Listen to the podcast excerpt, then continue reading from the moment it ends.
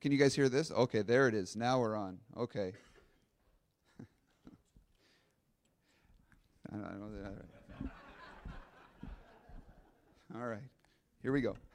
Grace, mercy, and peace be to you from God our Father and from our Lord and our Savior Jesus Christ. Our text today is going to be taken from the reading in the Gospel of Luke this morning. Uh, let's begin then with a word of prayer. Heavenly Father, we do give you thanks that you have gathered us here into your uh, communion, that you have brought us out of darkness and into the marvelous light of your Son, Jesus Christ. We pray this day, Lord uh, that you would keep us faithful to you in all things. Uh, we pray that you would uh, help us to hear your word in faith. And now, Lord, may the words of my mouth and the meditation of our hearts be pleasing in your sight, O Lord, our rock and our redeemer. In Jesus' name, amen. Let's start with a question here this morning. Uh, uh, who here has ever witnessed an exorcism? Oh, I thought you were going to raise your hand. I was all excited. Like, really? Uh, no, okay, I didn't think so. I didn't think we would have anybody here who had actually seen an exorcism before. But now, when I say exorcism, I'm not talking about, you know, uh, those things you see in the movies where it's kind of scary and over the top. No, that's not what we're talking about. Uh, just a normal, everyday exorcism. Has anybody seen one of those? Now, I'm going to venture to guess, yeah, you have. We'll get the testimony later. All right. I would actually venture to guess all of you have whether you know it or not. In fact, I'm going to go so far as to say this morning that all of you have experienced an exorcism, whether you realize it or not. We call this experience uh, in our church baptism. All right. Oh, gotcha. Now, see, uh, it comes down to how do you define exorcism? If you're defining it uh, like you see in the movies where girls are floating off of beds and their heads spin around and they spit out demonic bile, then no, perhaps we've not seen that. And it is kind of a strange juxtaposition to talk about baptism uh, and exorcism together. After all, in baptism, we don't usually see a lot of uh, floating demonic activity, but we just see cute babies, right? and white gowns and happy families and it's a cute delightful happy little experience uh, but the reality is is that when a child is baptized they are actually, an, an adult is baptized, when anyone's baptized, what's happening is they are being transferred out of the, the dominion of darkness, that is, out of uh, the, the territory of the devil, and being brought into the kingdom of the Son God loves, in whom we have redemption of the forgiveness of sins. So if you define exorcism in like the movie sort of way, we probably haven't seen those before. But if we define exorcism as being set free from the tyranny of the devil, then we've all experienced it uh, when we were baptized or when we came to faith in Jesus Christ. In fact, I don't know if you realize this, but in the old baptism liturgies, what they actually used to do is they would perform an exorcism before they would baptize. It was actually pretty cool. Uh, if it was a baby or even an adult, they would take the child and then you breathe on the child. Remember when Jesus in the upper room breathed the Holy Spirit onto people? Uh, you would breathe on the child and then you would proclaim uh, that they are one redeemed by Jesus Christ the crucified, and you would make the sign of the cross both upon their forehead and upon their heart. Now, we still do that. If you see a baptism here, we still make the sign of the cross upon the forehead and upon the heart to mark that person as one who was redeemed by Jesus Christ. But redeemed from what? Redeemed from the tyranny of the devil. I had a great illustration of this happening once. I, I did a baptism at my former congregation in Moorpark, and we had this child up there, and she was not having it.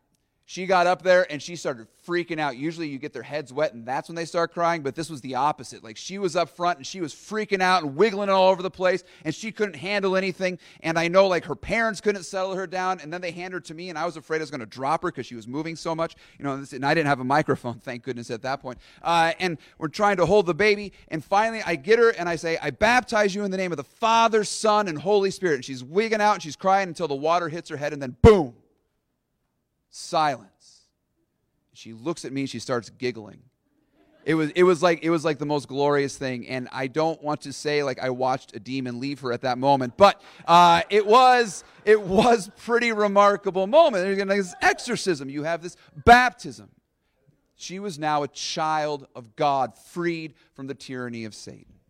See, this is what happens though when Jesus shows up. Satan's tyranny is removed. This is what happens when the Lord begins to do his work. Evil and the devil cannot stand it. Jesus just drives them away, he drives the demons crazy. And this is exactly what we see taking place today in our reading from the Gospel of Luke which is really one of those truly delightful accounts uh, that we have of Jesus' life in the scriptures. Now, before we get into the account, we need to do a little Bible study here this morning. You need to know a little bit of background to fully grasp what is taking place here in the text. As you may or may not know, in the Old Testament, there are a number of laws that are laid out, defining things that are clean versus things that are unclean. Things that are clean uh, are allowed to be in the presence of God and to worship within the community of God. And those things which are rendered unclean are not allowed to be in the presence of God and they're not allowed to worship uh, with the people of God. Okay? And there's a number of things in this world, there's a whole list of them in the book of Leviticus that would render somebody unclean. Among those things that would render you unclean, Gentiles, non Jewish people because non Jewish people would eat non kosher food. And if they're touching those things and then they touch you, you now suddenly have uncleanliness on you. So Gentile people would render somebody unclean. Uh, other things, uh, pigs. Speaking of kosher meals, you know, uh, according to the kosher laws, you cannot eat pork. A pig is considered an unclean animal other things that might render somebody unclean. Uh, dead bodies, much like you would find in tombs. Uh, if you touch one of those or near one of those, you could be rendered unclean. And finally, uh, demons, which are also sometimes, if we translate this a little bit better in our English translations, uh, you would call them unclean spirits. Why? Because they're things that would prevent you from being in the presence of God. So these are all sort of things that would render somebody unclean and would mean you couldn't worship in God's presence and you couldn't be among the people of God. So the disciples were probably a little bit surprised when Jesus woke up one day and said, Hey guys, we're going on a field trip, all right? We're going to a Gentile graveyard next to the pig farm. This is where we're going to go spend our day. Uh, they're not really sure what to do with all of this. But nonetheless, all of this stuff which would render somebody unclean according to their laws, when, that would keep you from the presence of God. When God puts on flesh and shows up in this world, he runs headlong right into it. He's not going to let that stuff keep him from the people he loves.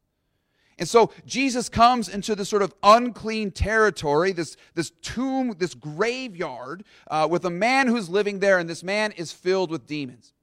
And the demons see Jesus coming, and they're none too happy about this. And so the man runs up to Jesus, and the demons cry out, What have you to do with me, Jesus, Son of the Most High God? I beg you, do not torment me. In other words, what are you doing here? You can't come in the presence of this stuff. This is our stuff. We've made it very unclean, and we're very happy with the chaos we have created, and you're going to ruin all of it. You can't be here. Go back to your side of town. Get out of here. Go back to the other side of the lake. We don't want you here among us. But here's the deal with Jesus. Turns out he's not too interested in the opinions of demons about where they think he can and cannot go. Now, a couple quick side notes here. It is interesting to see how the demons tremble when they recognize Jesus, where they recognize his authority, while everybody else, kind of in the Gospels at this point, isn't quite sure what to do with Jesus. But the demons know him, and they're terrified of him because they know that his presence actually means their judgment and their condemnation. And they're terrified that he's come to cast them into hell for all of eternity. And so they tell him, listen, it's not our time yet. You, you got to wait. You can't do it yet. It's not our time. And what we'll see in a moment, Jesus listens to that. But these demons are terrified of him. Now, Jesus asks them, just to consider the power we have in Christ, the power that Christ himself has. Jesus approaches the demons and says, What is your name? And the demon says, Legion, for we are many. Legion was a term used to describe Roman uh, military cohorts of five to 6,000 soldiers. So what you have here is this guy. Uh, he probably wasn't playing very nice in Sunday school or something. I'm not quite sure, but he was possessed by like a myriad of demons. Five to 6,000 demons potentially are possessed in this guy. It's kind of crazy. And nobody could control the guy. They would bind him with chains. Uh, they would tie him up. They would do all these things to keep him in check, and he would break out of all of it. The demons were so powerful, he would break these chains, and then the demons would carry him off into the wilderness, probably to cause him to suffer. I mean, it's actually a very terrifying scene. And this guy was suffering a, a great deal until the horror of the demons arise, arrives. And Jesus is on the scene. And now notice what Jesus does here. The demons plead for mercy. Their day of judgment has not yet come. It will come, as we mentioned. They will suffer in eternity, uh, in hell for all of eternity. But their time is not yet. And so they plead with Jesus. They say, Don't cast us out into the abyss yet. Send us off into the pigs. They see the pigs uh, feasting nearby, uh, farming, the, the pig farm nearby. And they say, Cast us into those pigs. Now, again, those pigs were considered unclean by Jewish law, both for eating, but you should also know uh, that oftentimes these pigs, their blood would be used in pagan ritual sacrifices. So there's a lot of problems with these pigs. The demons see the pigs and say, Hey, send us into those. And Jesus graciously abides by that. He says, Sure. And he sends them off into the pigs. And now what happens? The pigs start squealing and they start wigging out and they start losing their minds. And suddenly all of them start running. And what do they do? They jump off of a cliff and they fall into the sea and they drown. And suddenly, everything that is rendering this area unclean, everything that's rendering this area impure, is drowned in water. We have an exorcism, we have a baptism. The pigs, the demons, all of it. The man is set free, and the area is essentially rendered clean because of the presence of Jesus Christ. Now, when we hear an account like this, sometimes the question will come up why don't we see that sort of thing happening all the time in our day? Why don't we see, you know, thousands of demons being cast into pigs and jumping into the sea anymore in our day? Well, there's something you need to know about the work of Satan and the work of the devils. The reality is that though they can very oftentimes use scare tactics, and though uh, possession is something that they will do to cause harm and danger in people's lives, uh, the reality is the devil's goal is not just to scare you. He's not just a Hollywood spook. The devil's goal, his, his primary uh, initiative in life, I guess we could say, is to ruin your faith in Christ. He wants you to doubt. He wants you to have nothing to do with Jesus Christ. And if it's going to take demon possession and terrifying tactics to do that, that's fine. But otherwise, he could just distract you. And there's millions of ways that the devil will distract us from Christ just to keep us away from our faith, just to keep us away from salvation. Because you see, here is the good news for you today the devil hates you, and he does not want Jesus to have you. Now, the main area of attack for us, I think, from the devil, is what we would say is our conscience or our faith. The devil is constantly attacking our conscience and he's constantly attacking our faith. You see, because he wants nothing more than for you to doubt God and to cease believing. Now, before I go on, I want to clarify what I mean by that. The devil wants you to doubt God. By that, I do not mean this that the devil wants you to uh, ask a whole bunch of questions.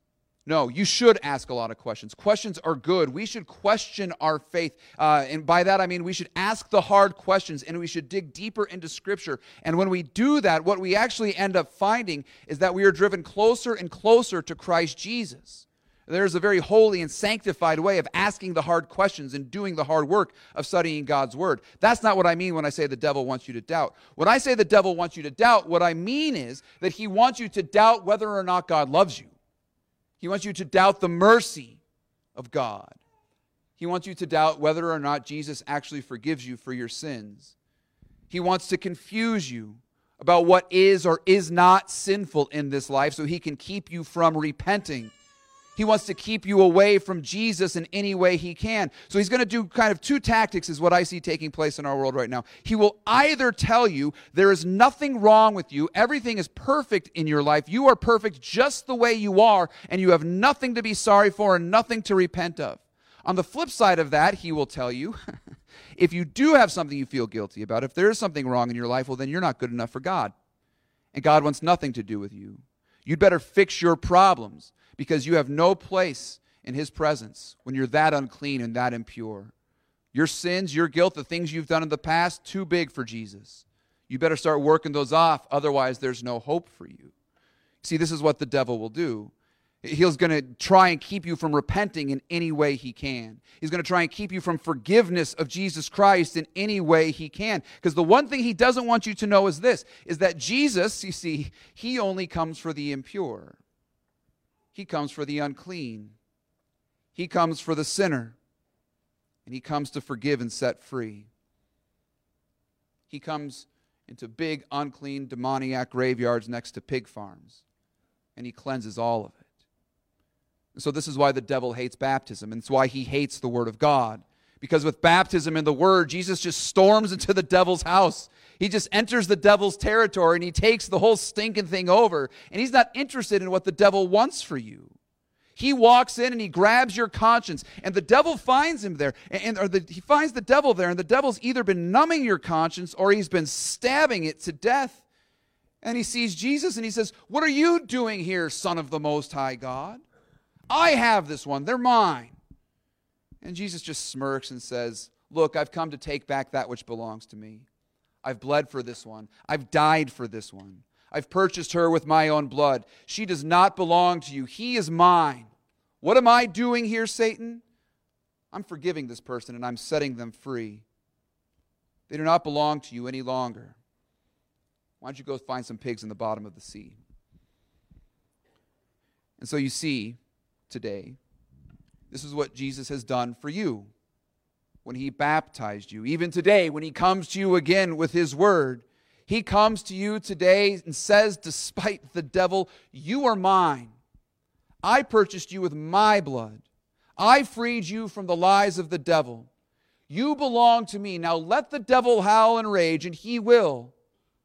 But I've baptized you and made you my own, and nothing in this creation is going to separate you from my love for he cannot stand when I am around, and you dwell in the palm of my hand. And so today we, we join that man who had the demons removed from him. And we sit at the feet of Jesus and we rejoice. For the demons have been exorcised, and you are baptized in the name of Jesus Christ. Amen. Let us pray. Heavenly Father, we give you thanks for the forgiveness of our sins. We thank you for the freedom that we have in Christ Jesus because he has conquered the work of the devil and he has set us free. Father, we pray that you would help us to live in our freedom, free our consciences from the guilt and the shame, and help us to cling to your Son, Jesus Christ, who rules over us in love and mercy. It's in his name that we pray. Amen.